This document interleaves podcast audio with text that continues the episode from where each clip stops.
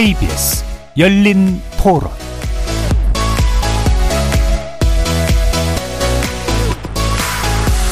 안녕하십니까. KBS 열린 토론 정준희입니다. 좀 어렵잖아요. 어렵다는 거는 경제가 제대로 안 돌아간다는데 그 정부에서 할 일은 경기 부양하는 게 최고죠. 경제가 부양이 돼야 세금도 많이 거칠 것이고 세금도 많이 거쳐야 그 쓸 돈을 제대로 써야 되는 거잖아요. 전문가들이 다 알아서 중의를 모아서 해야지. 결국은 그 세수 부족 이런 부분을 다른 쪽에서 마련하고 조금 더 시혜적인 혜택 이런 것들이 좀 많아지지 않을까. 돈을 풀어서 한다고 생각하면은 잘못된 신호를 줄 수 있기 때문에 물가라든지 여러 가지 있잖아요. 그러니까 긴축을 한다고 얘기하지만 실제로는 뒤로는 풀 생각을 갖고 있을 것 같아요. 뭐 지금 좋아지고 있는 분위기 같는데 뭐 사람들이 많이 또 소비도 좀 하는 게 눈에 보이고 하니까 아니 백화점 가면 사람이 많고 옛날보다 그런 거죠. 아직까지 피부로 와닿는 것 같지는 않아요. 월급 빼고 다 오르고 있어서 먹고 살기가 바빠서 저는 좀 하향세가 조금 더 갈 것 같아요. 거리에서 만나본 시민들의 목소리 어떻게 들으셨습니까? 정부는 내년 예산안을 올해보다 2.8% 늘어난 656조 9천억 원으로 편성해서 국회에 제출했습니다. 2.8% 인상은 2005년 이후 가장 낮은 수치인데요. 재정 감축 기조 속에서도 나라 빚을 줄이고 약자 복지 지원을 대폭 강화했다는 게 정부의 입장이지만 경기 침체 국면을 고려해 재정 확대를 통한 경기 활성화를 도모해야 한다는 의견도 있습니다. 또 역대급 세수 부족 상황에서 정부는 추경은 고려하지 않는다고 해서 이를 두고도 논란이 커지고 있는데요. 잠시 후 네 분의 전문가와 함께 긴축 의지를 강조하고 있는 윤석열 정부의 재정 운용 방침 과연 옳은 방향일지 꼼꼼하게 살펴보겠습니다. KBS 열린 토론 지금부터 시작합니다. 살아 있습니다. 토론이 살아 있습니다. 살아있는 토론, KBS 열린 토론. 토론은 라디오가 진짜입니다. 진짜 토론, KBS 열린 토론.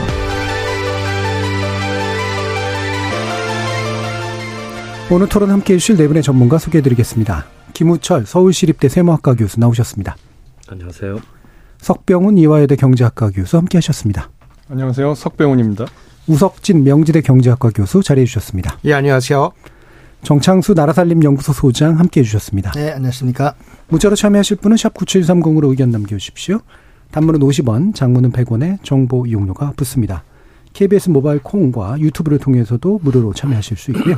KBS 일라디오 모든 프로그램은 유튜브를 통해서 함께 하실 수 있으니 여러분의 많은 관심과 참여 부탁드리겠습니다. 자, 이제 내년도 예산이 이제 656조 9천억 원 규모입니다. 네, 어, 올해보다는 2.8% 늘어난 것인데 물가 상승률이 이제 3% 수준이니까 사실상은 좀 줄어든 거 아니냐라는 그런 해석도 하고 있고요. 어, 전반적으로 긴축 재정을 통한 이제 재정 건전성 확보라고 하는 기조가 어, 읽히고 있는데 총평을 한번 들어보도록 하죠. 먼저 우석진 교수님 말씀 주시죠. 어, 뭐 총평 말씀드려 보면은 어. 이게 유례 없이 경제 위기가 없는데도 재정 위기가 상환 어, 처한 이런 상황에서 나온 예산이라고 볼 수가 있는데 예. 뭐 GDP 갭이라고 있어요. 이게 실질 성장률하고 어, 잠재 성장률하고 차이인데 이게 올해도 마이너스고 내년도 마이너스 전망이 되거든요. 그리고 어, 자연 증분하고 그다음 인플레이션 고려하면 대충 중립적이 되려고 하면은 총지출 중과율을 한 4에서 5% 정도 예. 유지하는 게 맞는데 그게 어, 아까 뭐 진행자분도 말씀하셨지만은 지금 2005년 이래 가장 최저인 수준을 유지하고 있어가지고 예. 어, 실질적으로는 어, 뭐 줄인 셈이다 이제 이렇게 보여지고 제가 뭐 비판적으로 좀 보자면은 어, 80년대 초반에 이제 김재익 어, 경제 수석이라고 있었는데 그때 이런 비슷한 작업을 한 적이 있어요. 예. 어, 뭐 그런 거 지금 흉내내고 있는 거 아니냐. 어, 저는 뭐 그렇게 보여지고 있습니다. 예. 그 김재익 수석의 흉내를 낸다라고 하는 건 목적이 어떤 건가요? 어, 그때는 이제 우리가 만성적인 재정 적자를 겪고 있어가지고 네. 이제 기존 재정을 만들기 위한 음. 노력들을 했던 건데 지금 이제 그런 상황은 아니거든요. 음. 그런 상황이 아닌데도 약간 그런 비슷한 작업들을 하고 있는 거 아니냐 예. 그렇게 보고 있습니다. 예. 김우철 교수님 말씀 들어보시죠. 예, 지금 어 지출 증가율이 예년보다 훨씬 낮은 수준은 맞고 예. 그런 의미에서 이제 지출이 줄어드는 느낌을 많이 체감하시는 것 같아요. 근데 음. 제 생각에는 어 지금의 어 지출 증가율만 볼 것이 아니라 지금의 객관적인 우리 재정 상황을 볼때 예, 정부로서는 사실은 어, 지금 이렇게 줄였음에도 불구하고 그 증, 증가율을 낮췄음에도 불구하고 적자가 90조 원대 달아가고 있거든요. 예. 그렇다면은 어, 더 줄였어야 되는 게 아닌가 이렇게 생각을 하고 있고요.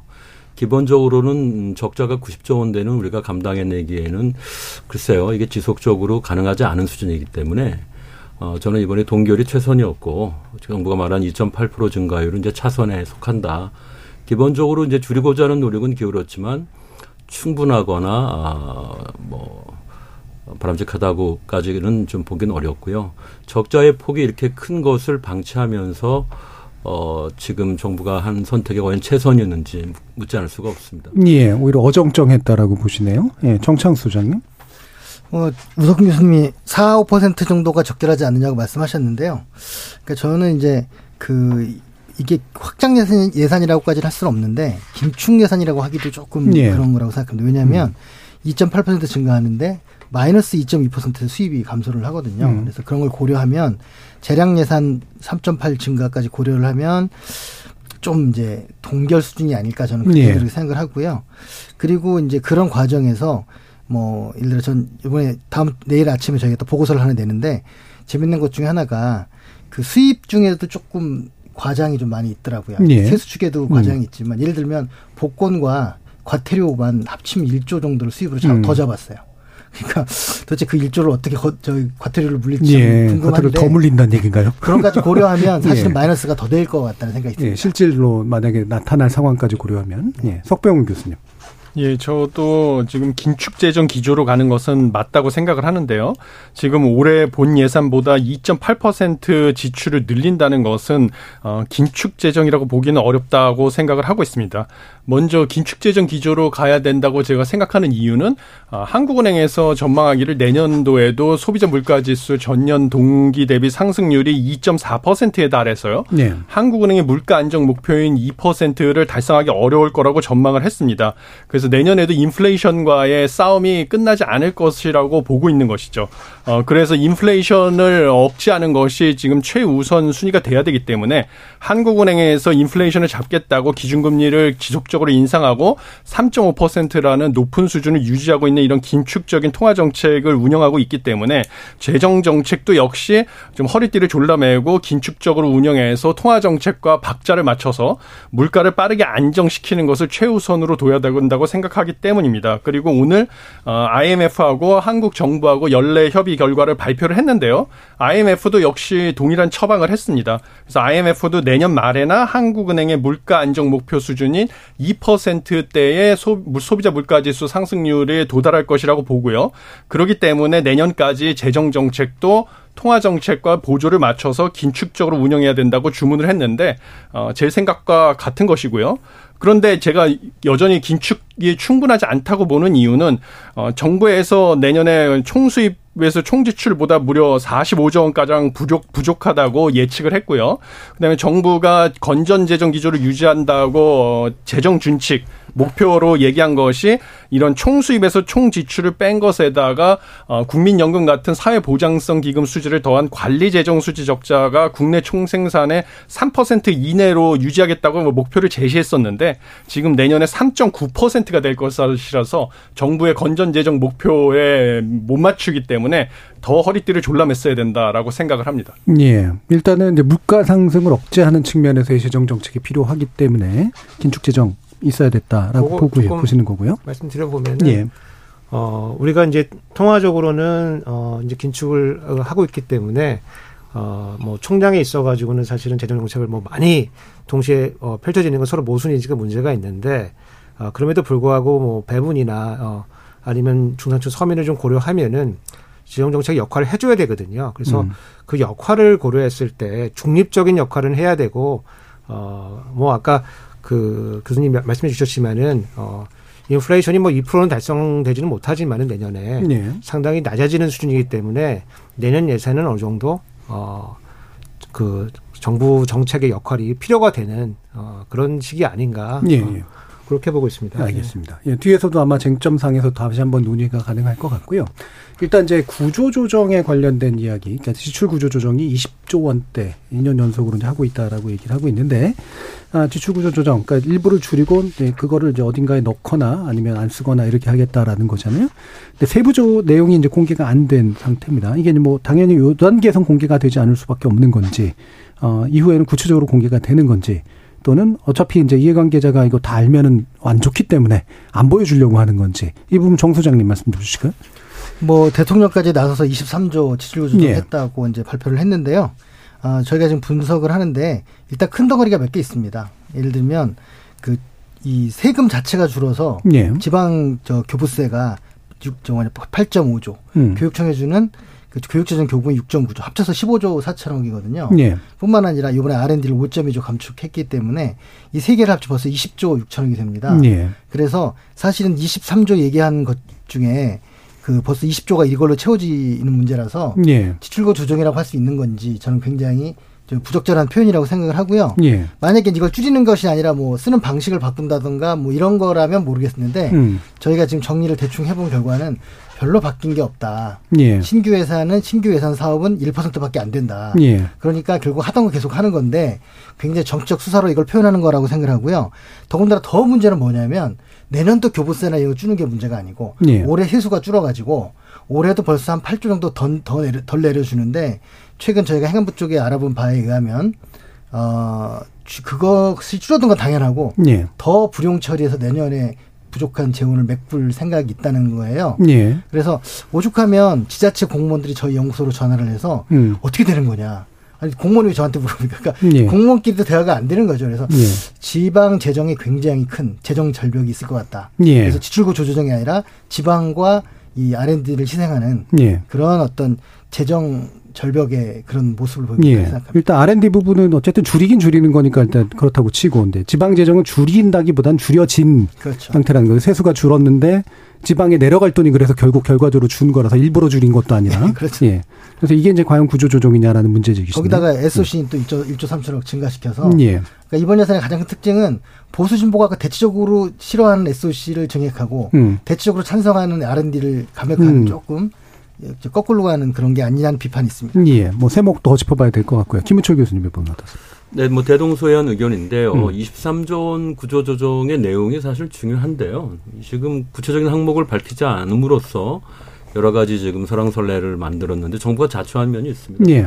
재정 투명성을 강조하는 정부가 국민의 예산을 국민 앞에 공개를 못하는데 부처의 반발 때문이다. 음. 이거는 논리적으로 말이 안 되고요. 부처는 이미 자기 예산 어떤 게 줄었는지 다 알죠. 예. 그리고 또 그 예산은 국회에 들어오는 순간 사실상 공개인 그렇죠. 겁니다. 네. 그래서 이건 좀 음, 형용 모순이다. 음. 다 공고에 넣고 공개할 수 없다고 하면 도대체 이게 무슨 의미인가 싶고요. 아, 지금 정 소장님 말씀대로 어, 자동적으로 그 국세 수입에 연동된 지방 교부세 교부금 삭감이 되기 때문에 이건 구조 조정은 아니죠. 구조 조정은 우리가 그런 걸 말하는 게 아니라 주로 예. 재량 지출에서 음. 어, 재량 지출에서 정부가 하던 사업을 과감하게 이제 혁신하는 걸 말하는데 그 내용이 사실 지금 내놓을 만한 게 없는 것 아니냐 음. 이런 느낌이고요. 작년에 일부 했습니다만 올해는 작년보다 사실은 어, 그 정도는 못 쫓아가는 것 같습니다. 음. 그러니까 실제로 줄인 게 사실 없고 약간 이제 그런데 그눈 가림하는 듯한 봐야 되죠. 정부가 말한 23조가 그런 자동적인 국세연동 수입을 뺀 추가로 더했다는 건지 예. 그걸 넣어서 더했다는 건지 후자의 음. 경우라면 뭐 음. 우습죠. 예, 아직은 이제 모르는 부분도 좀 있긴 네. 있는 거고요. 어, 뭐 대체로 이제 그 어쨌든 이 형식 자체에 대해서는 비판적으로 보시는 게 비슷하긴 한데, 네. 어, 이렇게 해서 민생 사업에 투입한다 그러면 이건 좀 말이 안 되는 것 같은데 실제로 투입할 돈이 있는 건가? 그러면 빼서 넣는 게 맞나? 이런 부분에 대해서 어떻게 생각하신지 어떤 우 교수님? 일단 뭐 제출 구조 조정은 늘 필요한 거죠. 예. 이게 뭐 20조가 아니라 40조가 되더라도 비효율적인 사업을 정리하고 새로운 데 넣는다는 거는 늘 필요한 거고 문제는 뭐냐면은 이게 과학적이고 증거에 기반했냐 예. 그리고 사람들의 설득력을 받아낼 수 있냐 이런 건데 사실은 최근에 나온 이제 구조조정이라 하는 거는 지난 재정 전략회의 때 대통령이 줄여라 했기 때문에 음. 그때부터 후다닥 줄인 거거든요. 네. 그러니까 근거 없고 음. 내용 없고 어, 이러기 때문에 공개 못하는 거다 이제 이렇게 생각이 되고 그 다음에 이제 이게 과연 이제 민생으로 가고 있느냐라는 음. 건 조금 더 따져봐야 될 것 같아요. 왜냐면 뭐 어디가 줄고 어디가 늘었는지 예. 좀 자세한 내용이 어 나와야 될 것 같은데 아까 그 소장님 말씀하신 대로 저희가 이제 외관으로 보- 봤을 때에는 어 우리 중요한 예산들 특히 이제 우리 미래가 담보되는 R&D 예산 줄여가지고 음. 어 SOC 사업에 늘린 거고 그리고 복지 같은 것도 잘 살펴보면은 내년 총선에 대비한 예산들이 많이 늘었다. 음. 그래서 제가 봤을 때는 어, 미래를 담보로 잡고 어, 총선에 올인한 예산 아니냐. 음. 어, 저는 이제 그렇게 보여져서 상당히 어, 뭐 바람직하진 못한 예산의 그림이다. 예. 그렇게 보고 있습니다. 예, 석 교수님 말씀도 한번 해보시죠. 예, 모든 논란이 지금 지출 구조 조정을 해서 뭐 불필요한 지출을 어, 느- 줄이고요. 그다음에 필요한 부분으로 재배치를 했다고 예. 얘기를 했는데 구체적으로 어떻게 구조 조정을 했는지 내역을 공개하지 않았기 음. 때문에 어, 불필요한 논란이 있다고 생각을 합니다. 아, 그리고 지금 이 구조 조정을 통해서 마련한 재원이라는 것이 결국 뭐우 교수님께서도 지적해 주셨다시피 미래 국가 미래 성장 동력이 훼손될 수 있는 R&D와 교육 쪽에서의 예산을 대거 삭감을 하고요. 반면 단기적인 경기 부양 효과가 있는 SOC 예산을 늘리는 방식으로 구조조정한 것으로 보여가지고 어 이게 좀 너무 근시안적으로 바꾼 것이 아닌가 하는 생각이 듭니다. 그리고 이런 와중에서도 지금 고물가 고금리로 고통을 받는 어, 약자들을 위해서 무슨 어, 복 약자들을 위한 복지를 두텁게 했다고 얘기를 하는데요. 문제는 지금 방향이 어, 복지 혜택의 수급 선정 기준을 완화해 가지고 어, 좀 복지 혜택을 받는 대수급 대상을 늘리는 방향으로 어, 했습니다. 그런데 지금 뭐 정부가 허리띠를 졸라맨다고 하면서 한정된 어, 재원을 가지고요. 좀 효과적으로 취약계층을 지원하고 경기까지 부양할 것을 효과를 내수 부- 진작까지 효과를 보고자 한다면요. 어, 사실 그 수급 선정 기준을 완화해서 수급 대상을 늘리는 것보다 아, 수- 아, 정말 가장 어려운 취약계층한테 집중해서 더 큰 금액의 혜택을 지원해 주는 것이 뭐 경제학적으로 봤을 때 내수 진작에도 효과적이라고 선행 연구에서 밝혀져 있습니다. 예. 그, 저석 교수님 말씀하신 거 제가 조금 교정을 조금 할 필요가 있을 예. 것 같은데요. 어, 제가 대체적으로 이번 예산을 조금 어, 비판적으로 보는데 이 복지 관련된 부분을 조금 칭찬을 좀 해주고 예. 싶어요. 그래서 소위 말하는 이제 기준 중위 소득이라고 하는 거를 6% 이상 올리는 건데 그건 역대 정부에서 올리는 것보다 더 많이 올렸거든요. 음. 그렇게 되면 어떤 효과가 있냐면은 일단 뭐 석 교수님 설명해 주신 거대로 기준 중위 소득이 올라갔기 때문에 그거에. 연동하는 대상들이 늘어나는 것도 예. 맞아요. 그리고 동시에 뭐도 늘어나냐면 수급액도 늘어나게 됩니다. 예. 거기에 연동돼 있기 때문에 그리고 어 예컨대 뭐어뭐 생계급여 같은 경우도 원래는 30% 수준이었는데 32%까지 또 확대를 했거든요. 예. 그래서 어 뭐 다른 부분은 사실은 공약이 잘 이행되지 않는다고 보는데 요 복지 부분에서 어 뭐 약자에게 두텁게 주겠다라고 하는 최소한 요 국민기초 생활보장제도에 관련돼서는 어느 정도 진도를 나가고 있다고 평가를 해놓은 것이 맞지 않냐 저는 예, 그렇게 예. 보고 있습니다. 다만 예. 그렇게 하다 보니까 다른 약자에 대한 지원은 어떻게 됐느냐 이거는 예, 조금 예. 더 살펴봐야 어, 되고. 살펴봐야 된다. 김우중 그 교수님. 지금 뭐 정부 예산에 대해서 사실은 뭐 저 아쉬운 점이 많이 있죠. 예. 어, 대표적으로 SOC 같은 것을 이제 줄이지 못하고 오히려 늘렸다는 점들은 좀 많이 아쉽고요. 하지만 지금 우리 우 교수님 지적대로 어, 분명히 에, 다 공개는 못했지만 적어도 정부가 어, 복지 관련해서 저소득층을 위한 지원들을 예. 상당히 늘렸고 또 미래 세대 관련해서 어, 양육비 지원도 많이 늘렸고요. 예. 뭐 이런 것들은 상당히 긍정적이고 또 저- 많은 복지 정책들을 일회적이고 단편적으로 우리가 하기보다는 이렇게 제도의 틀 내에서 차츰차츰 확대해 가는 게 저는 바람직하다고 봐요. 음. 그- 그리고 그 재원이 꼭 R&D에서 온 것만은 아니겠지만 예. R&D가 우리 경제 규모에 비해서 과다하고 특히 성과에 비해서 너무 크다는 거는 그건 여러 차례 지적되어 왔고 또 내용 면에서도 보면은 이렇게 여러 연구자들에게 프로젝트별로 이렇게 쪼개가지고 나눠서 주는 네. 이런 것들은 상당히 그 R&D 지원, 국가 지원 취지에 어긋나는 것이거든요. 위험성이 높고 또 너무 커서 많은 돈이 들어가니까 국가가 사실은 지원함으로써 어, 그 단점을 메우는 건데 R&D가 너무 빠른 시간 내에 급증해 오면서 이게 효율적으로 운영되지 않았다는 것들은 잘 알려져 있습니다. 그래서 예.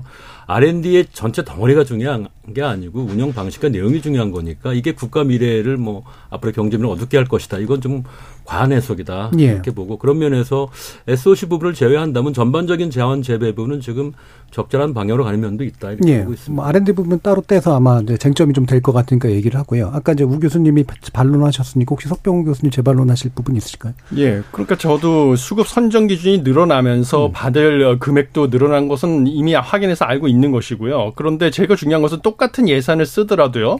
이 범위를 늘리면서 금액을 올려주는 것보다 선정 범위를 그대로 둔다든지 아니면 더 어려운 취약계층한테 집중을 하면서 금액을 더 많이 주는 방식이 어, 더 효과적이라고 보는 것입니다. 예. 왜냐하면 지금 어, 내년에도 세수가 부족한 상황이고요. 그러다 보니까 한정된 재정을 갖다가 이용해서 고물가 고금리 상승 상황에서 고통받는 어, 취약계층을 더 두텁게 지원하면서 동시에 내수 진작 효과도 얻게 되려면요.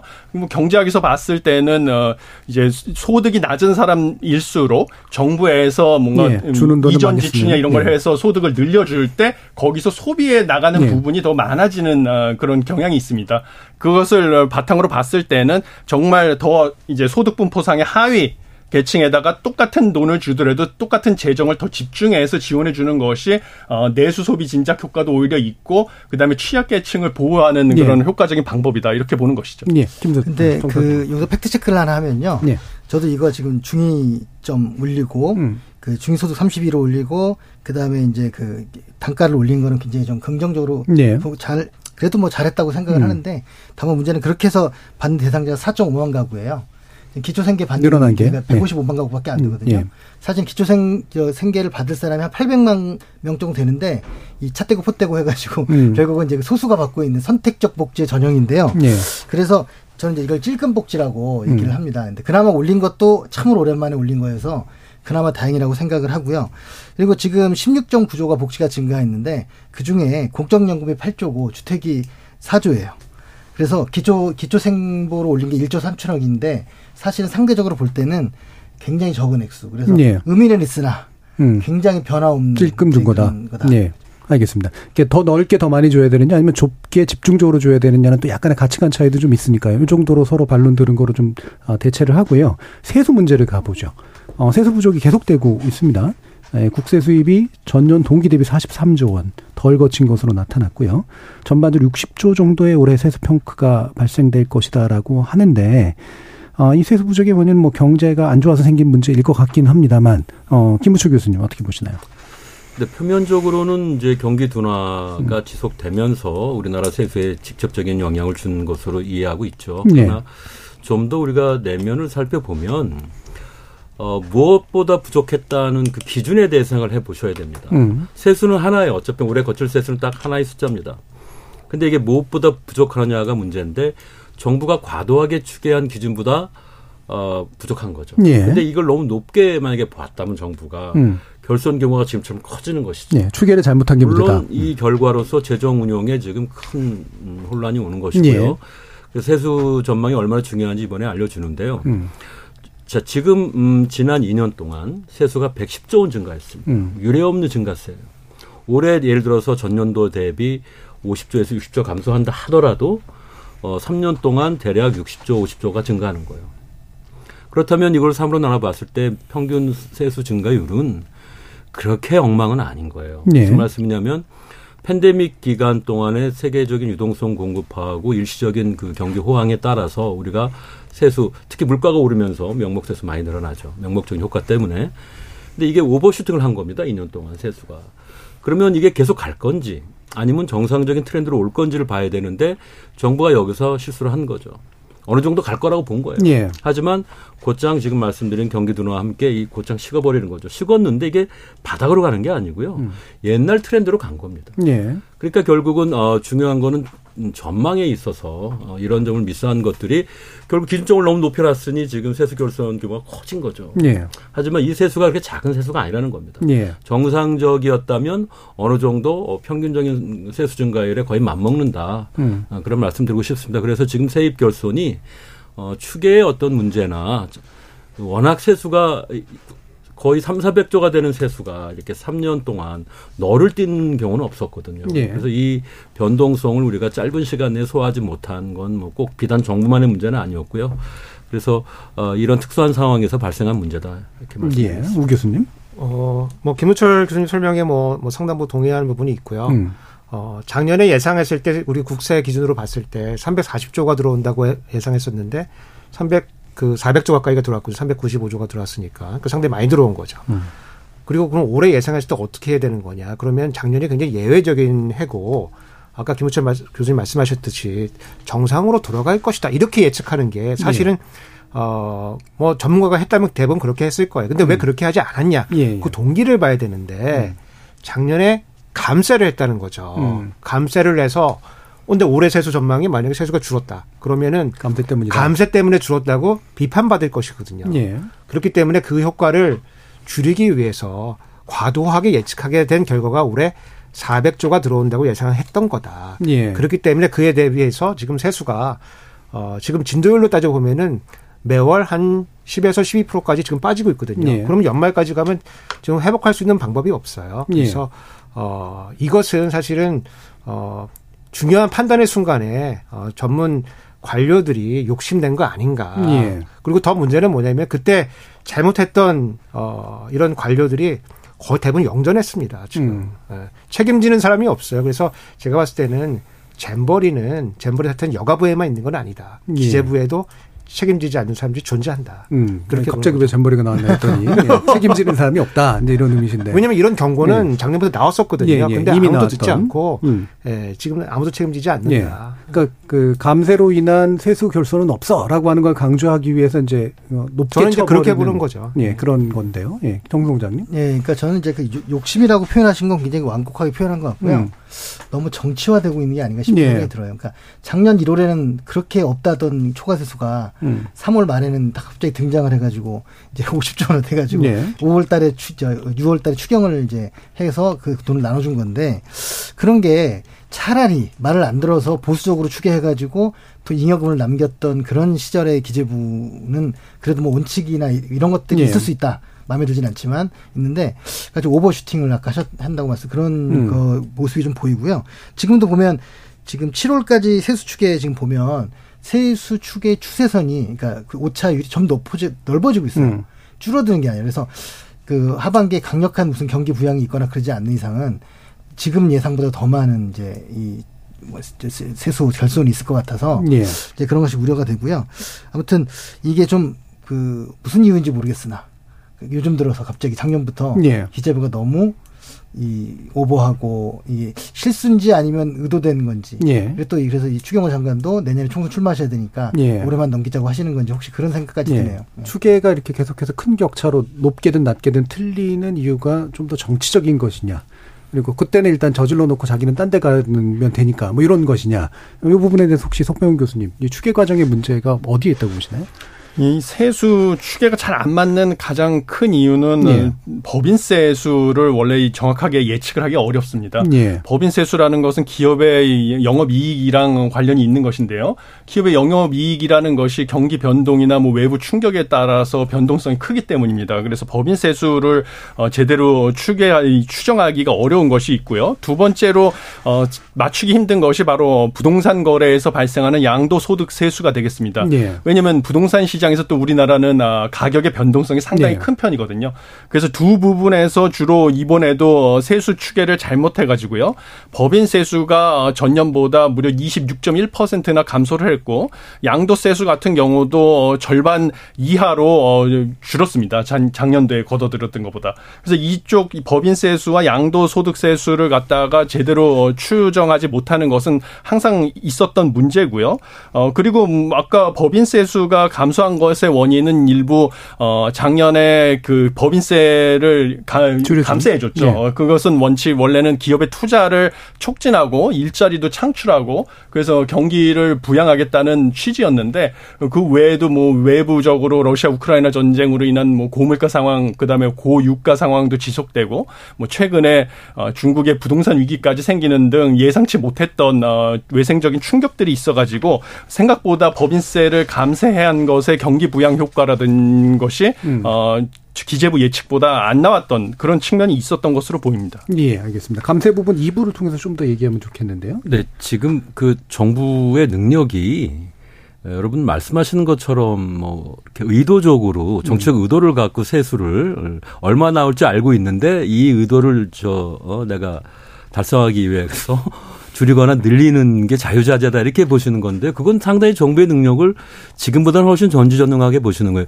저는 반대입니다. 그것보다 능력이 없어서다. 네, 반대입니다. 왜냐하면 서- 세수 측이 상당히 어렵습니다. 음. 지금 경기 전망이 안 되는데 세수 전망이 잘 되겠습니까? 그- 그런 문제가 있고요.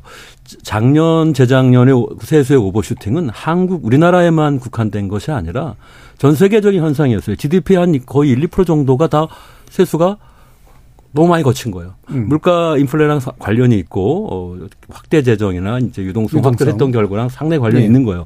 그리고 올해는 거의 동일하게 모든 국가들이 세수 부족을 겪고 있어요. 예. 그러니까 이건 뭐냐면 글로벌 상황 전체가 그랬고 많은 분석가들이나 전망가들이 우리나라의 에, 세수 측의 팀만이 아니라 이러한 세수에 널뛰는 모습을 사실은 캡처를 못했다는 거예요. 예. 그런 상황에서 고도로 발전 우리만이 에, 세수 전망을 이렇게 정치적으로 활용할 수 있는 능력이 있- 있었다 저는 그렇게 보지는 않습니다. 저는 완전히 그건 반대로 보는데요.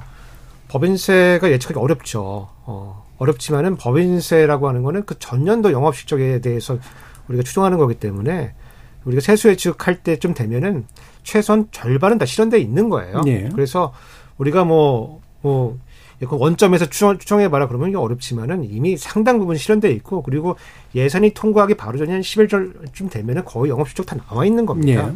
그걸 가지고 추정하는 거기 때문에 그게 생각보다 그렇게 어려운 건 아니다. 알아보면 금방 알 수 있다. 그리고 우리나라 법인세. 구조라고 하는 거는 예. 몇개 대기업이 대부분 내는 거기 때문에 거의 틀리지 않게 예측할 수 있는 거고 그리고 우리나라 법인세수는 대체로 한 7조 원조리에서 거치는 거예요. 요즘 예. 요즘 거기서 변하는 거기 때문에 근데 그걸 이제 100조 가까이 이제 예측을 했다는 거는 예, 의도가 있었다고 볼 수밖에 없다. 음. 아, 저는 이제 그렇게 뭐. 확인을 할 수는 없겠지만 확인할 수는 없, 예. 없지만 그분의 예. 이제 의견은 그렇게 좀 듣도록 하고요.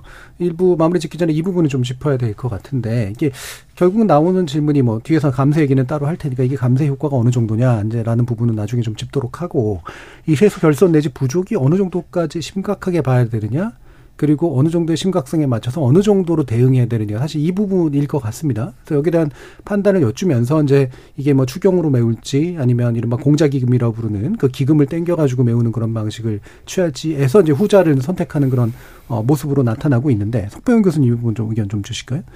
예. 뭐 하, 하반기 세수 전망 말씀 그러니까 세수의 부족 부분을 메우는 방식. 아, 메우는 에서? 정부가 지금 예. 제출하고 있는 안이 뭐 어느 정도 타당하다고 보시는지. 저는 어, 지금 하는 방법이 뭐 현 상황에서는 최선이라고 보고 있습니다. 예. 왜냐면 뭐 일부 어, 정치인들이 주장하는 것처럼 뭐 대규모 추경을 뭐 편성해 가지고 경기를 부양하자. 그러면 그거에 대한 재원으로 또 적자 국채를 발행해야 예. 되고 물가를 추가적으로 상승시킬 요인이 되고요. 그러다 보니까 현 정부에서는 어, 긴축적인 재정 정책 기조를 유지하고자 하고 그러면 현재 쓸 수 있는 여러 기금들을 어, 활용하고 불용을 활용해서 어 세수를 부족한 것을 메우겠다고 하는데 어그 중에서 뭐 불용 처리하는 규모가 약 10조 원. 예. 그 다음에 어, 세계 잉여금이죠. 어, 그 세계 잉여금에서 한 5조 원 정도. 그 다음에 20조 원은 이제 공자 기금, 어, 공공자금 관리 기금에서 가져오겠다고 하는 건데요. 그 소스는 어, 그동안 그 외평 기금. 에서 어그 우리나라 그 환율이 상승하는 거 원화의 가치가 하락하고 달러의 가치가 강해지니까 이것을 방어하기 위해서 보유하고 있던 달러를 어, 팔았죠. 내다 팔았습니까? 네. 그래서 원화를 많이 가지고 있으니까 그거를 갖다가 쓰기로 한 건데요. 지금 그걸 가지고 사실 그러면 환율 방어를 어떻게 할 것이냐 우려하시는 분들이 있는데요. 물론 어, 지금 원화가 가- 많이 가지고 있었으면 원화의 가치가 급등할 경우 그러니까 환율이 급락을 할 경우에 대비해서 그 원화를 사용할 수가 있습니다. 그걸 이용해서 미국 달러화를 살 예. 수가 있으니까요. 근데 지금 현재로서는 어 당분간은 강달러 기조가 지속될 것으로 많은 어, 그런 전문가들이 예측을 하고 있고 저도 동의하는 바이기 때문에 예. 어, 뭐 사실 불안한 측면이 있지만 그 원화를 가지고 세수 올해 그 세수 부족을 채우는 것에 대해서는 현 상황에서는 어, 가장 최선의 방법이다라고 저는 생각합니다. 예, 정 소장님. 뭐, 이 원래 잉여금이 중앙정부에 한 200 조 넘게 있기 때문에 음. 그 잉여금 쓰라고 계속 주장했던 저희 예. 당사자로서 이제 잉여금 쓸 수는 있다고 생각을 합니다. 음. 다만 문제는 뭐냐면 지금의 상황이 일시적인 거냐.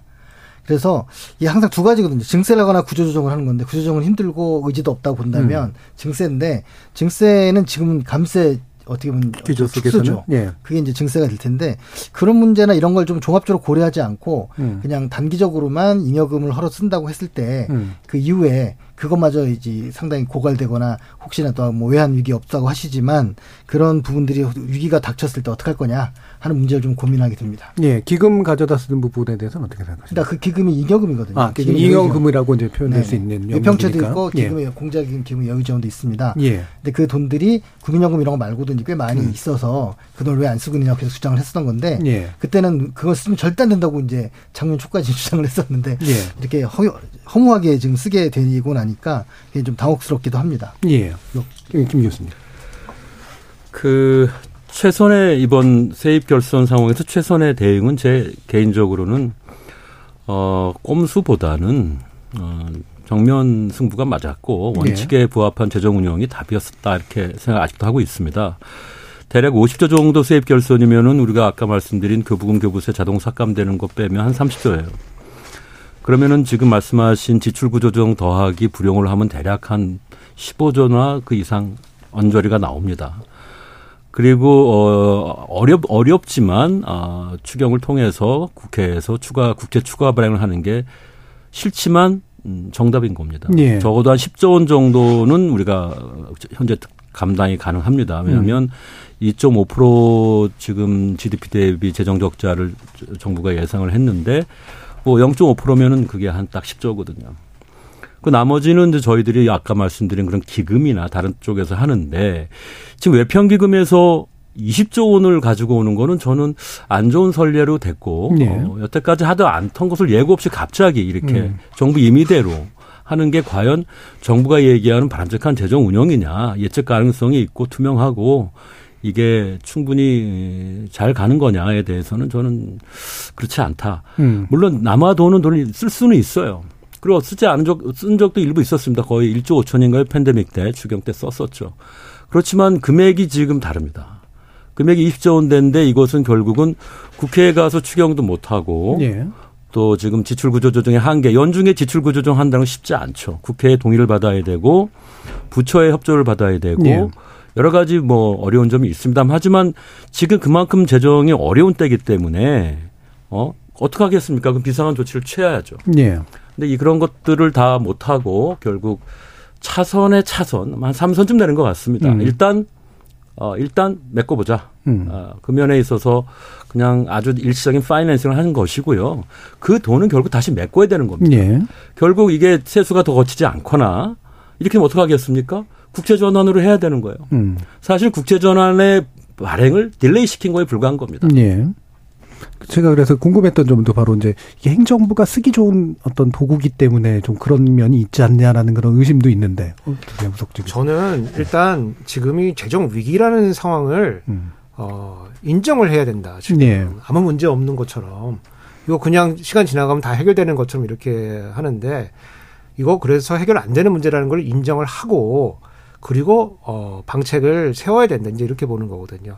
지금 그 인정을 안 하니까 정부가 뭘 하고 있냐면은 한국은행으로부터 차입을 뭐 무지하게 하고 있습니다. 지금 음. 역대 최고로 하고 있고 어 우리가 뭐 상반기만 해도 지금 100조 이상 지금 저희가 누적으로 차입을 했고 예. 그거에 따른 이자 비용은 1,100억이 넘어갔고 음. 이런 것들은 우리가 겪어보지 않은 지금 이런 정책들을 지금 하고 있는 건데 이건 다 문제를 인정하지 않기 때문에 어 추가적으로 생기는 문제거든요. 그리고 불용을 한다. 그러면 저는 불용은 굉장히 안 좋다고 봐요. 예. 왜냐면은 지금 경기 침체인데 예컨대 20조를 불용한다. 그러면 GDP 1%를 불용을 하는 거예요. 음. 그러면 그만큼 GDP가 승수 효과를 고려하지 않더라도 빠지는 거거든요. 그러면 우리가 스스로 침체를 더 나아가자. 이제 이런 식으로 정책을 피는 건데 이게 기존에 우리가 기재부에서 경제 정책을 해왔던 이런 어 공무원들이 지금 만들어내고 있는 정책이 맞냐라고 음. 하는 생각이 들 정도이고 아까 기금 관련해서도 어 아까 김우철 교수님 잘 설명해 주셨지만은 요게 이제 그 공자기금에서 돈을 빌려줘 빌려줘가지고 외평 외평금에서 활용했던 그거를 예. 조기에 회수함으로써 그걸 쓰겠다는 거거든요. 이게 집에서 적금 잘 붙고 있는데 거기서 음. 이자 나오고 있는데 어 그거 깨고 곧 쓰자는 얘기가 똑같거든요. 예. 그러면 공짜 점- 점심이 없듯이 이게 기회 비용이 또 발생하는 거거든요. 예. 우리가 국채 발행하기 싫어하는 거는 사실 이자 비용 때문에 그런 거 아니겠습니까?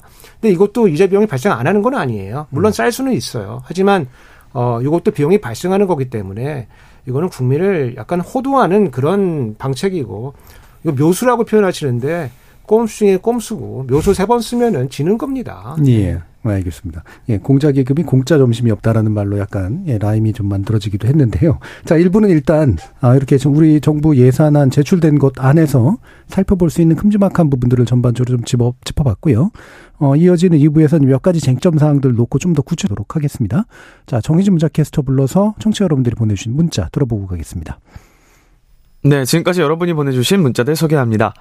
조혜숙님, 정부의 지출 줄이기 원칙적으로는 찬성합니다. 하지만 써야 할 곳은 써야죠. 무조건 안 쓰는 것보다 잘 쓰는 것이 현명한 거 아닐까요? 저는 평소 동네 도서관이나 구에서 주관하는 프로그램에 관심이 많고 자주 참여해 왔는데 관련 분야에 대한 정부 지원이 많이 줄었다고 해 아쉬웠습니다. 인문학 교육이나 독서 관련 분야는 힘들수록 서민들을 위해 지원을 줄이지 말았으면 하는 바람입니다. 유튜브에서 빵님, 세수 계산도 제대로 못하는 정부의 경제 정책을 신뢰할 수 있을지 모르겠습니다. 4057님, R&D 예산은 줄이고 SOC 예산은 늘리고 장기적인 미래 발전과 실질적인 서민들 삶에 어떤 영향 미칠지 궁금합니다.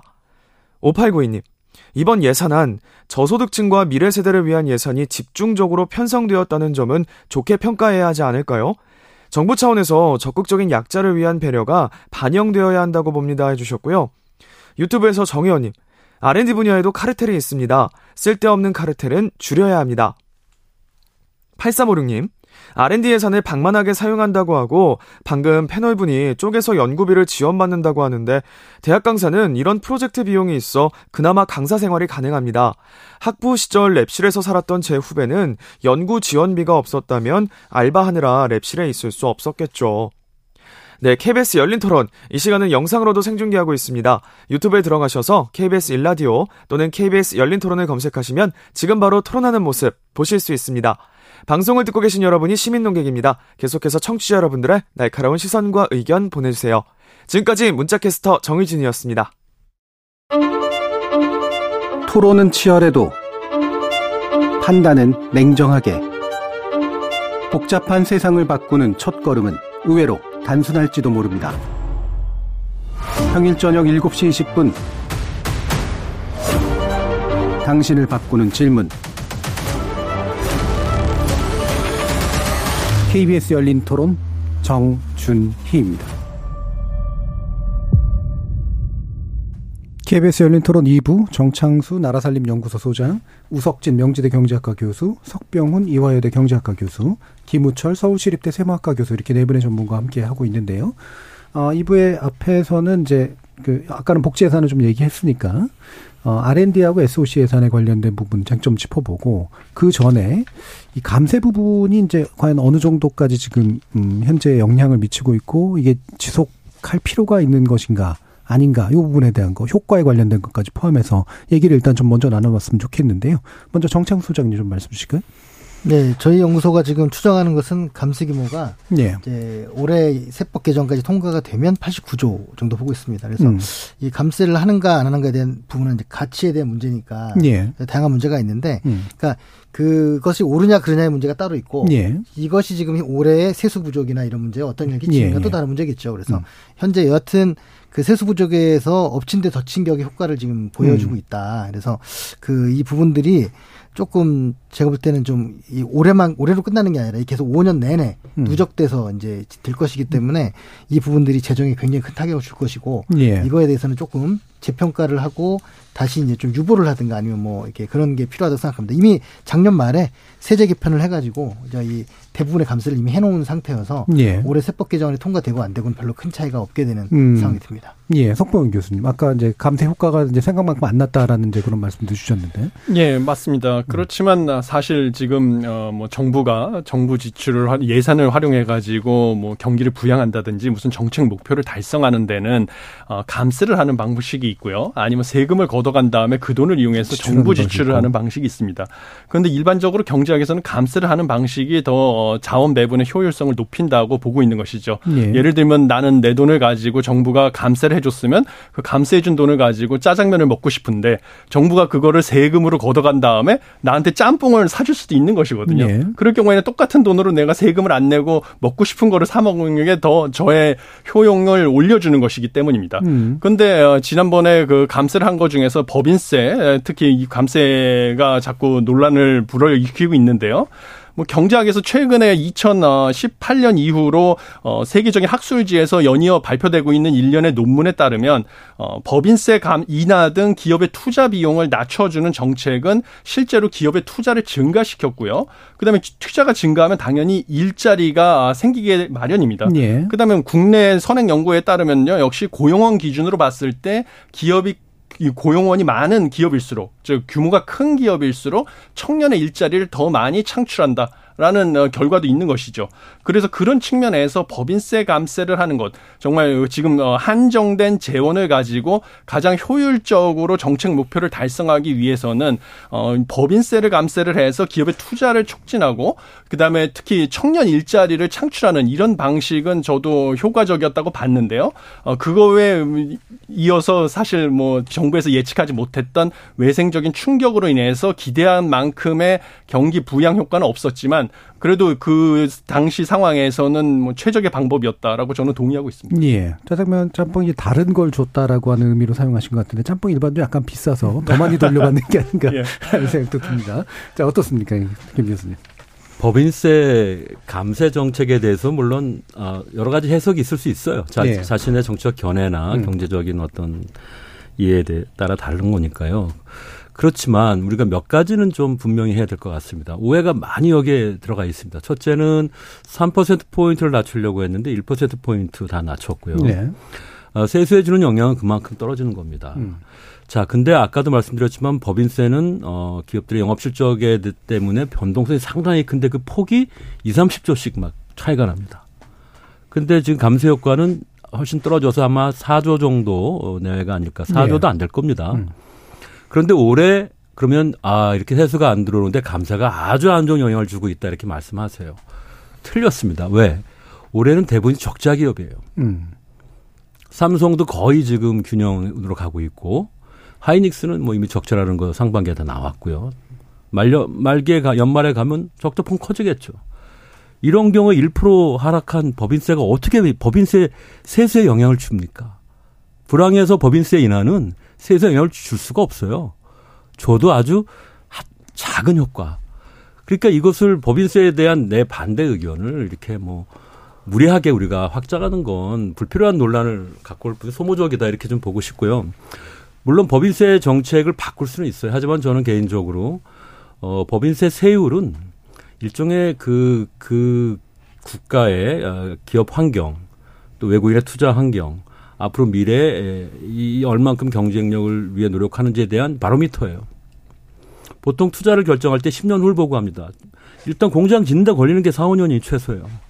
그런데 법인세율이 높은 나라가 있고 낮은 나라가 있으면 결론은 뻔한 거거든요.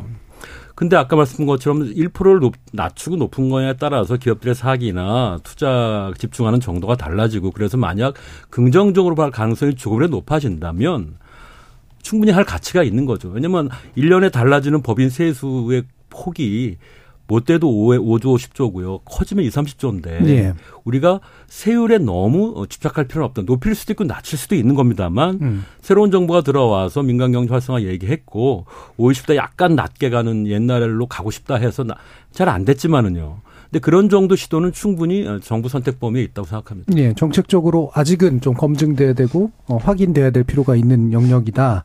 그리고 이제 되게 중요한 쟁점이 나왔습니다. 이게 세수 감소에 그렇게까지 큰 영향을 주지 않았다. 우석훈 교수님. 우석진이고 아, 우석진 교수님. 우석훈은 저희 형입니다. 예, 죄송합니다. 어제 제가 만나가지고요. 네. 그 저도 법인세는 낮출 수 있다고 봐요. 중장기적으로 예. 긍정적으로 영향을 주기 때문에 낮출 수 있다고 보는데 과연 지금이 맞는 타이밍이냐 이 문제거든요, 사실은. 어 근데 우리가 뭐 인플레이션도 오고 경기도 침체인데 어떤 기업이 어, 뭘 보고 투자를 한다는 것인지 어, 지금 왜 법인세를 지금 새 정부가 들었으니까 내려야 된다는 건지 설득력이 없었거든요. 음. 어. 그리고 법인세의 인하 효과는 올해 오는 게 아닙니다. 내년에 오는 거예요. 예. 올해 번 세수에 영업- 대해서? 예, 서 세수에 대해서. 예. 올해 그 벌어둔 영업이익에 대해서 내년부터 과세가 되는 겁니다. 그래서 음. 아직 쓰나미는 오지 않았다. 어, 내년에 한번 맞아봐라 쓰나미 한번. 음. 예. 그래야 정신 차린다. 제가 이제 그런 말씀 드리고 싶고 이러한 상황을 그럼 우리가 몰랐느냐. 많은 사람들이 경고를 했어요. 이런 상황이 벌어진다. 근데 그 작년에 있던 법인세 공청회에서 법인세 과정이 나와서 세수 1, 2조 줄어들고 끝난다. 어, 이러고 넘어갔거든요. 근데 올해 지금까지만 해도 17조 정도 들, 줄어들었어요, 지금. 예. 이렇게 해서는 안 된다, 이렇게 해서는. 예. 왜 그러면 그때 그렇게 했냐. 이념적으로 했다. 지금 대통령이 강조하는 이념에 따라서, 어, 법인세를 강제로 내린 거라. 어, 지- 맞는 타이밍은 아닌데, 나중에 내릴 수도 있는 건데, 난 지금 내리, 내려야겠다. 이런 믿음 때문에 내린 것이지, 어, 단계적으로 이런 경기가 어려울 때 법인세 내려가지고 투자가 늘어난다 이렇게 주장하는 거는 사실은 어 우리 실증적인 증거에도 맞지가 않는 얘기죠, 그거는. 예, 그래서 17조가 줄었다가 4조가 줄었다는 게뭐 시점 차입니까 아니면? 4조는 이제 계산상 줄 거라는 거, 고. 예, 예, 앞으로. 17조는 지금까지 지금 법인세가 지금까지 안 거치고 있다. 그리고 예. 내년에도 내년에도 지금 세수 전망 나왔을 때 한 27조 정도 어, 법인세가 줄어들 거라고 지금 예산, 예산이 좀 나와 있어요. 저는 더더 줄 거라고 봅니다. 예, 알겠습니다. 자, 그러면 SOC 문제를 얘기해 볼 텐데, SOC는 아까 이제 그 정 소장님께서 어, 정보부서를 막론하고 R&D는 좀 많이 쓰고 SOC는 덜 써야 된다라는 입장에 대체로는 일치한다고 보는데, 그렇지 않은 영역이 지금 생겼다라고 지금 얘기를 하셨는데요. 지금 이게 이제 총선용이다라고 보는 시각이 있고, 총선용인데 특정 지역은 안 주려고 한다. 또 이런 얘기가 있어서 정치적인 거 아니냐 라는 지적을 하는데, 정 소장님도 비슷한 견해신가요? 예, 뭐, 그 SOC가 사실 요, 작년에 비해서 올해 예산을 짤때 예. 3조가 줄었어요. 그래서 음. 저는 굉장히 긍정적으로 봤습니다. 음. 왜냐하면 문재인 정부에서도 약간 한 1조 정도 줄인 적이 첫 해에 있었는데 예. 약간 그 다시. 불용액이나 이런 걸 예. 이용한 눈, 약간 눈속임이 좀 음. 있었어요. 그래서 3조 정도도 물론 눈속임이 좀 포함되어 있긴 하지만 음. 그래도 대체적으로는 크게 줄어든 것이어서 음. 이제 그냥 긍정적으로 봤는데 이게 다시 늘어나는 게 음. 작년에 줄어, 줄어들 때 그냥 조용히 줄인 게 아니라 굉장히 이 부분에 대한 비판을 하고 줄인 거거든요. 음. 전 정권과 다르다라고 예, 했는데 예. 이전 정권과 똑같이 돼버리는 거에 대한 어떤 설명이 좀 있어야 될 것 같고요. 음. 그리고 또 그게 또 지역에 또 사- 상대로 다른 기준으로 적용되는 것. 음. 예타도 통과하지 못한 부분을 통과시키는 지역이 있는가 하면 음. 이미 이제 지- 물론 저는 새만금 반대하고 새만금 안 됐으면 좋겠다고 생각하는 사람이 있지만 예, 예. 그래도 이게 차별 속에서 이렇게 되는 건 좀 다른 문제니까. 음. 저는 20년 전부터 계속 새만금 반대를 하거든요. 예, 다른 이유로. 예, 그런데 지금 이거는 조금 이제 그 상황이 맞지는 않다라는 음. 생각입니다. 다 줄이는 게 저는 옳다고 생각하기 때문에. 예. 그리고 그나마도 이제 지금 그 SOC 늘어난 게 대부분 도로는 이제 누구도 찬성 안 하니까 음. 철도와 이제 항만 이제 공항이거든요.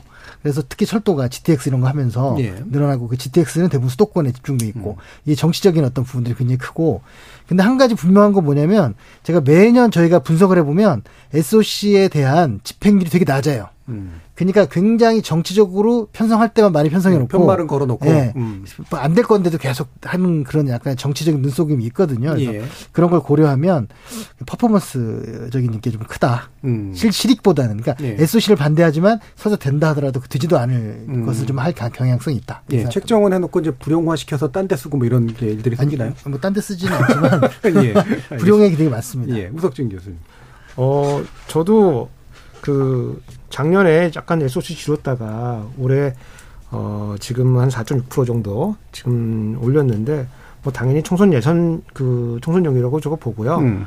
어, 제가 좀 우려되는 거는 이제 어, 이 부분에 있어서는 여야가 따로 없다. 음. 어, 요거는 별 문제 없이. 음. 어, 통과될 것이고 그 다음에 이게 예타 관련 조항도 한꺼번에 지금 그 조정을 하려고 하고 있거든요. 예. 그런데 뭐 예탄 기준 금액을 총 사업비 500억에서 1000억으로 올린다든가 이런 것도 같이 진행을 할 거기 때문에 어 이거는 좀 안타깝지만은 여야가 합심해서 총선이 있기 때문에 어 올릴 거라고 생각이 되고 그다음에 이제 그, 그 새만금 관련돼서는 뭐 저는 큰 뭐 견해는 없어요. 음. 없지만 어 이걸 이렇게 대폭 깎으려고 하면은 사실 잼버리와 또 이 새만금이라고 하는 거는 감정적인 거 빼고 나면은 예. 큰 인과관계는 없다고 봐야 되는 거거든요. 그러면은 무슨 이유로 갑자기 이렇게 이걸 음. 삭감하게 되고 전북은 왜, 어, 왜 페널티를 입어야 되는지에 대해서 설득력 있는 설명이 나와야 될 것 같다. 좀 음. 그렇게 보여집니다. 예, 김철 교수님. SOC 부분은 어 우리가 지방에 사실은 초과 공급이다 이런 말도 많이 있습니다. 예. 예, 물론 이제 SOC 유형에 따라 지금 말씀하신 것처럼 도로는 확실히 그렇다는 게 동일하는 것 같고요. 철도는 좀 더 필요하다 하는데 음.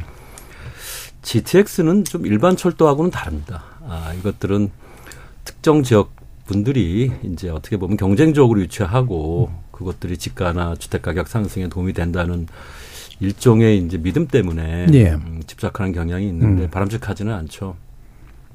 GTX의 어떤 효과성이나 경제성에 대해서는 다양한 해석이 있고, 근데 비단 GTX만이 아니라 현재 SOC를 다시 이렇게 올리는 늘리는 그 문제에 대해서는 저도 매우 부정적으로 바라보는 편이고요. 음. 다만 이제 모든 SOC를 우리가 뭉뚱그려서 네, 늘어났다고 해서 모든 SOC를 부정하는 거는 맞지는 않습니다만 어, 오늘 토론에 와 보니 정부에 대한 이제 불신이 꽤 팽배해 있어서 음. 어, 상당히 비판적인 얘기를 하는데 저는 정부는 비판합니다. 하지만 어, 또한 정부를 신뢰하고자 합니다. 음. 네, 그래서 그 비판하는 이유는 그런 신뢰들을 높이는 쪽으로 저는 갔으면 좋겠고요. 어, 이 SOC가 다시 높아지는 이유에 대해서는 정부가 명확한 음, 뚜렷한 설명이 있다면 아, 그런 신뢰를 올리는 데 도움이 될 거라고 예. 봅니다. 설명을 좀 더 들어봐야겠다. 예. 석병현 교수님. 예, SOC 예산은 사실 이번에 늘린 것은 뭐 R&D 예산 감축한 금액하고 거의 비슷해가지고요. 예. 대동소이에서 예. R&D 예산을 갖다가 SOC 예산으로 바꿨다고 보는데 저는 아까도 말씀드렸다시피 이거는 상당히 좀 근시안적인 예. 정책이다. 물론 총선하고도 관련이 있을 수 있고요. 그래서 미래의 성장 동력이 훼손될 수 있는 R&D 예산, 그것뿐만 아니라 교육 예산도 어, 삭감을 하고요. 그런 것들을 갖다 당장 경기 부양 효과, 단기적으로 경기 부양 효과 큰 SOC 예산으로 어, 배치를 한 것은 어, 저도 우려되는 점입니다. 근데 이거에 앞서서 제가 뭐 한 가지 지적하고 싶은 점은 아까 아, 우석진 교수님께서 뭐 지금 시점이 법인세를 감세하기에 적합하지 않은 시점이라고 말씀을 하셨는데 저는 그 의견에는 동의하지 않습니다. 왜냐하면 제가 말씀드린 것처럼 법인세를 감세하는 등 기업의 투자 비용을 낮추는 것은 2018년 이후 경제학에서 세계적인 저널에 일련의 연구 성과들이 게재가 되면서 경제학에서 법인세 감소가 투자 촉진 그다음에 고용 증 창출 효과가 있다는 것은 입증된 사실이고요. 그다음에 어, 기업이 투자 의사 결정을 할 때는 당장 올해의 세수가 어떻게 됐는지만 가지고 투자 의사 결정을 하는 것은 아닙니다. 기업이 미래의 정부 정책이 어떤 식으로 바뀌어 가는지 그 스케줄을 염두에 두고 투자 결정을 하는 것이거든요. 그렇기 때문에 어, 지금 법인세를 인하하는 게 뭐 적합하지 않고 어, 투자를 늘리는 효과가 없을 것이다 이렇게 말씀하신 것에 대해서 저는 동의할 수 없고 법인세 인하가 만약에 없었다고 하면 지금보다 더 어, 투자가 침체됐고 일자리 창출도 줄어들었을 거다 이런 가능성도 배제할 수 없는 것입니다. 예. 똑같은 논리로 예. 그래서 저는 그런 말씀 드리고 싶습니다. 예, 이 부분에 대해서 실증됐다, 와, 실증되지 않았다라는 게 사실 견해가 계속 대립은 하는데 논문은 실제로 실재하거나 실재하지 않을 텐데 혹시라도 반론 있습니까? 이제 그거는 지금 예. 아직 연구가 된 거는 아니니까 음. 어 일종의 이제 믿음이거든요. 예. 아, 연구 결과가 2018년부터 경제학의 top5 저널에 나온 것들이 있습니다. 근데 보통 이제 그, 그 조세 효과라고 하는 거는 예. 뭐, 그 감세를 했을 때, 뭐, 1, 2년 내에 그런 효과가 수- 뭐 발생되느냐, 이런 것들이 아니고, 한 뭐, 5년, 10년 정도 지- 지나고 났을 때, 그런 상태가 쭉 유지가 되면은, 어, 그게 시간이 지나서 네. 투자도 늘어나고, 고용도 늘어나고, 그런 데이터를 지금 본 거예요. 그래서 물론, 장기적인 효과를 보자. 그런 점에서 저도 동의하는 바예요. 그런 거는. 그래서 법인세가 우리가 네. 조금 더 내려가야 된다. 이제 이런 거를 저는 어, 찬성을 하지만은 그러면 작년이 그럼 맞는 시기였냐. 어, 그거는 저는 동의하기 좀 예. 어렵다는 거죠. 이게 역사적 시점과 사회적 조건에 따라서 또한 달라질 수도 있긴 한데요. 예, 예. 법인세 감세안이 제출되고 통과된 게 작년 맞는데요. 작년의 세수성이 어땠습니까?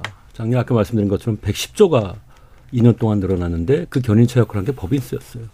법인세에서 엄청난 세수가 나오게 되면서 1% 당시는 3%였지만 처음에는요. 1% 포인트 세율 인하는 사실 아까 말씀드린 것처럼 어 기업의 어 너무 많은 법인세를 어느 정도 이렇게 관리해 준다는 면도 있었고요.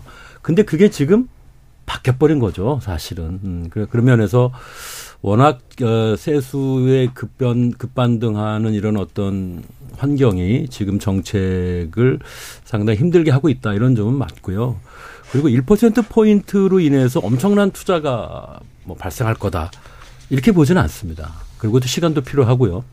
그러나 어, 정부가 원했던 것은 3% 포인트 인하였고 어, 세율의 구간을 축소하는 어떻게 보면 표준화 작업이었는데 물론 이제 여기에 대해서는 어떤 어느 정도 국회 합의가 필요한 것이기 때문에 아직은 음, 그 시기가 아, 준비되지 않은 것 같다는 아쉬움은 있지만 궁극적으로는 그렇게 가는 게 맞다고 보기 보고 있습니다. 저는 예, 그. 효과도 충분히 시간을 둔다면 나타날 수 있고 투자만이 아니라 결국 우리가 원하는 거는 어떤 경제의 그, 그 국제 경쟁력 강화하고 거시 경제를 통해서 국민에게 이제 전달되는 것들인데 그 효과의 차원은 저는 시간의 문제이지 예. 어, 분명히 나타날 수 있다 이렇게 보고 있습니다. 예, 법인세가 다시 소환돼서 예, 논쟁으로 다시 갔는데요. 뭐 앞으로 예측해서 확인돼야 될 그런 부분이 또 별도로 있고 아, 겨, 겨차, 견해의 차이도 일부 존재를 합니다.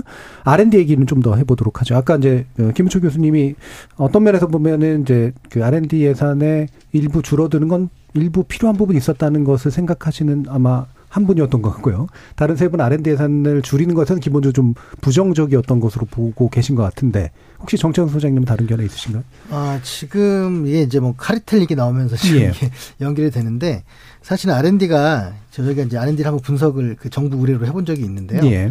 아, 5천 개 되는 사업을 정리를 한번 해봤었는데 일단은 뭐 나눠먹기, 좀비 기업 육성, 음. 뭐 여러 가지 문제가 많이 있습니다. 그래서 과기부조차도 이 R&D 예산에 대해서 좀 큰 개편, 혁신이 필요하다고 이제 이, 이야기를 했었는데요.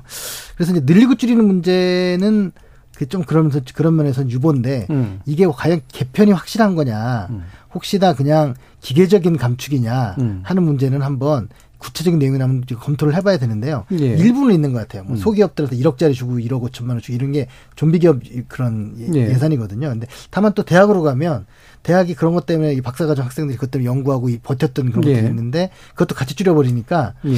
좀 획일적인, 아, 그러니까, 그러니까 일괄적으로 줄인 것이냐 아니면 예. 선별적으로 줄인 거냐. 선별적으로 줄였다면 음. 구조조정이죠. 예, 예. 일괄적으로 줄였다면 구조조정이 아니라 음. 그냥 감축일 뿐입니다. 그래서 예. 나중에 그 이제 그 IMF 유한위기 때도 김대중 정부에서 정 일괄적으로 10% 줄였다가 예. 요요 현상이 일어나거든요. 음. 그러니까 꼭 필요한 것까지 줄였기 때문에 나중에 늘어나면서 같이 늘어나는 예. 현상이 있을 것 같아서 이런 문제에 대해서 좀 정확하게 좀 그 봐야 될 것 같고 이게 또 전문가들이 봐야 되거든요. 그냥 음. 사업을 어떻게 했느냐는 아니 중요한 게 아니고 R&D 전문가들이 봐야 되는데 또 그분들도 카르텔과 연결돼 있을 것 같아서 걱정입니다만. 그래서 엄정한 기준인지 예. 아닌지 기초 연구를 얼마나 깎았는지 음. 지금 지금 기초 연구를 좀 많이 줄였다는 얘기는 좀 많이 예, 들려오고 예. 있습니다. 예. 그래서 우려가 되는 측면이 있습니다. 전반적으로 규모도 크고 거의 다 줄어든 것 같긴 하던데 우석준 교수님 어떠세요? 그러니까 저는 뭐 R&D를 이런 식으로 좀 이런 측면에서 보는데 어떤 기업을 우리가 무자본 M&A를 적대적 M&A를 했을 때 그런 세력들이 이제 뭘 하느냐 그러면은 R&D 절대 하지 않죠. 어, 거기 있는 거 다 팔아먹고 어, 돈 벌려고 어, 투자 연구 이런 거 하지 않습니다. 어, 지금 사실 좀 그런 경향으로 좀 사실 보여져요. 사실은 좀, 심- 음. 좀 심하게 말씀드리면은 우리가 가정이 힘들어도 사실은 애들 교육비는 마지막에 줄이는 거거든요. 우리 미래 달려 있으니까. 만약에 R&D에 카르텔이 존재한다. 그러면 그 사람이 누군지를 정확히 특정을 하고 예. 거기를 거기를 파내야지 이런 식으로 갑자기 대통령님 말씀 하나에 이거를 이렇게 삭감을 한다는 거는 사실은 우리의 미래가 어, 상당히 어두워지는 거고 이게 어두워지지 않을 수 있다고 보지만은 보는 사람도 있지만은 이게 1년만 끊겨도 석사 박사 과- 박사 과정에 있는 학생들 어, 뭐 연구자들 예. 1년만 쉬면은 인적 자본이 다 없어져서 그다음 연구를 진행하기 좀 어렵습니다 사실은 음. 그래서 이 효과는 굉장히 오래 간다 생각보다 예컨대 카이스트 같은 경우도 12%가 줄었거든요. 예. 그리고 기초과학연구원도 13%가 줄었어요. 예. 그래서 과연 어떤 기준으로 무엇 때문에 이렇게 우리 어, 미래의 그 자원이 될 어, 이런 어, 희망들을 우리가 이렇게 꺾어야 되는지 그 상임위에 나와서 장관들 답을 못 내놓고 있거든요. 우리 예. 뭔가 있다. 어, 그런 얘기만 하는 거지. 그럼 누가 카르텔이냐? 누가 돈을 해먹었느냐? 뭐 우리가 그냥 추상적으로 아는 거지만 예산을 우리가 그 배정하고 이럴 때는 구체적인 얘기가 나와야 되는 예. 거거든요. 안 그러면 어, 정치적인 이유로밖에 어, 이유로 삭감했, 삭감했다 이렇게 밖에 볼 수가 없거든요. 예, 알겠습니다. 어, 이제 좀 마무리할 시간이어서요. 어, 마무리 발언을 한 1분 정도씩 들어볼 텐데, 이거 뭐 이제 결국은 국회 안에서 이제 여야 간 합의라든가 정보화에 대한 추궁을 통해서 뭔가 확정이 될 텐데, 과연 국회에서 어떤 방식으로 이제 심의와 조정이 이루어져야 된다고 보시는지 한 1분 정도씩 들어보죠. 김우철 교수님. 네, 그 나라의 어 수준은 여러 채널을 통해서 나타나지만 특히 정책과 관련해서 국회 역할은 매우 중요합니다. 올해 대규모 수입 결손 때문에 재정용에 상당히 좀 어, 난조를 보이고는 있지만 이게 과연 우리 역량으로 극복 못할 정도의 문제냐에 대해서 저는 다르게 생각합니다. 만약 국회에서 감액 정부가 원하는 감액 추경을 받아들였고 네. 그랬다면 좀 더 투명하고 효율적으로 지출 구조 조정하면서 또 불용도 어느 정도는 활용했겠지만은요. 그리고 또 국회가 원하는 대로 어 국회 승인 하에 뭐 필요하다면 이제 국채 발행을 일부 해서 지금의 30조 원대 정도의 늘어나는 적자는 충분히 감당했을 수 있지 않나 이것이 예. 최선이었다고 예. 보는데 그것을 수업 못하는 게 아쉽고요. 이번 가을 정기 국회에서는 좀 더 성숙된 모습으로 어, 정부가 갈등을 빚어서 자꾸 정부로 하여금 꼼수를 부리게 만드는 거에 또 국회가 일목을 하고 있기 때문에 그런 대립보다는 음. 아, 좀 더 어려운 때는 손을 맞잡고 국리를 하면서 예. 국민의 국민 민복을 위해서 노력해야 되지 않겠습니까? 그런 모습을 기대하겠습니다. 석병훈 교수님. 예, 이번에 제가 국회에다가 부탁드리고 싶은 것은 음. 총선이 임박했기 때문에 예산안을 심의하는 과정에서 뭔가 지역 구를 챙기기 위한 네. 이런 예산 이런 것이 추가로 배정되는 것은 좀 자제해 주시기를 부탁드리고요. 그다음에 지금 긴축 재정 물가를 잡기 위해서 긴축 재정 하는 와중에서도 우리가 미래를 위한 투자는 포기하면 안 된다라는 것이 저의 생각입니다. 그 대표적인 것들이 이제 미래 기술 발전을 위한 R&D. 그 지금 이번 같은 경우는 정부가 일부 이제 산업들을 특정을 해 가지고요. 우리의 미래 먹거리가 될 것이라고 AI, 뭐 첨단 바이오, 양자 컴퓨팅 등에다가는 R&D 예산을 증액을 했지만 그러다 보니까 사실 기초 학문 분야의 R&D 네. 예산이 많이 깎였거든요. 근데 이런 부분도 우리가 소홀히 하면 안 될 것이고요. 교육도 특히 고등교육 부분에 대한 예산 네. 음, 지출은 꾸준히 있어야 될 것이고 무엇보다도 또 인구 감소로 저출산과 관련돼 가지고는 지금 색다른 시도를 음. 하겠다고 이번에는 어 신생아 있는 가, 가구나 신혼부부에게 이제 주거 안정 네. 측면에서 네. 어 주거 안정을 해결해 주겠다는 정책 시도를 했는데 그것은 저는 상당히 찬성하는 부분입니다. 음, 음. 이런 식으로 미래를 대비한 우리 미래 먹거리 그다음에 교육 그다음에 저출산 관련된 네. 예산들 위주로 좀 심사를 해 주셨으면 좋겠다라고 네. 말씀드리고 싶습니다. 우석진 교수님. 저는 어, 이 예산 과정이 특히 국회와의 과정이 어, 어, 상당히 야당과의 대화가 상당히 필요하다. 음. 지금까지 야당과의 여러 가지 대화를 지금 어, 집권 여당, 정부 여당이 다 거부를 하고 있는데 이번만큼 반드시 어, 대화를 통해서 풀어나가야 된다. 그게 필요하고 두 번째 말씀드리고 싶은 거는 박근혜 정부한테 배워라. 어, 박근혜 정부가 재정의 위기가 왔을 때 과연 어떻게 극복을 했는지 예. 요거를 좀 경험을 좀 되살려 가지고 같은 보수 정권이니까 음. 한번 어 위기를 좀 넘어갔으면 잘 넘어갔으면 음. 좋겠다 이렇게 예. 생각하고 있습니다. 정창수 소장. 우리나라 의회가 그 주요 국가 중에서 유일하게 편성권도 없고 음. 증액권, 증액권도 없는 나라입니다. 그러다 보니까 의회가 힘이 약한 건 틀림없는데요. 그럼에도 불구하고 감액을 통해서 지렛대 삼아서 여러 가지 일을 할 수가 있거든요. 음. 그래서 그 분에서 국회가 역할을 했으면 좋겠는데 말씀하셨지만 선거 전해여가지고 음. 과연 얼마나 할지 우리 더, 더 거꾸로 가지 않을까 걱정이 좀 되는 측면이 있습니다. 그래서 저는 어떤 민생 예산이나 지방 재정 절벽 그리고 또 미래 투자 이 부분에 대한 좀 관심을 좀 가, 질 필요가 있는데 여하튼 현 정부가 도그마에 빠져 있기 때문에 지금 국채 발행 이제 김우철 교수님도 좀 해야 된다고 말씀하시는데 안 한다고 했기 때문에 안 하는 거고 음. 뭐 그걸 맞추다 보니까 굉장히 좀 상황을 그 부정하다 보니까 이상한 모양이 좀된 예. 경향이 있어요. 그래서 그런 것들을 국회에서라도 조금이라도 수정을 하는 그런 계기가 되었으면 조금이라도 일도라도 예. 바꿨, 바꿨으면 좋겠습니다. 예. 자, 오늘 KBS 열린 토론 예산 관련된 논의는 이것으로 모두 마무리하겠습니다. 오늘 함께 해주신 김우철 서울시립대 세무학과 교수, 석병훈 이화여대 경제학과 교수, 우석진 명지대 경제학과 교수, 정창수 나라살림연구소 소장 네 분 모두 수고하셨습니다. 감사합니다. 감사합니다. 감사합니다. 긴축 재정이냐 확대 재정이냐는 가치관, 우선순위의 차이, 그리고 경제 상황에 대한 진단에 따라 달리 나타납니다. 그것과는 별개로 정부가 혹시라도 국회의 감시를 피해 숨겨놓은 장치는 없는지 합리적이고 정당한 우선순위에 따라 예산을 제대로 배정했는지 좀 더 예리하고 깊이 있게 살피는 게 중요해 보입니다. 참여해주신 시민 논객 여러분 감사합니다. 지금까지 KBS 열린 토론 정준이었습니다.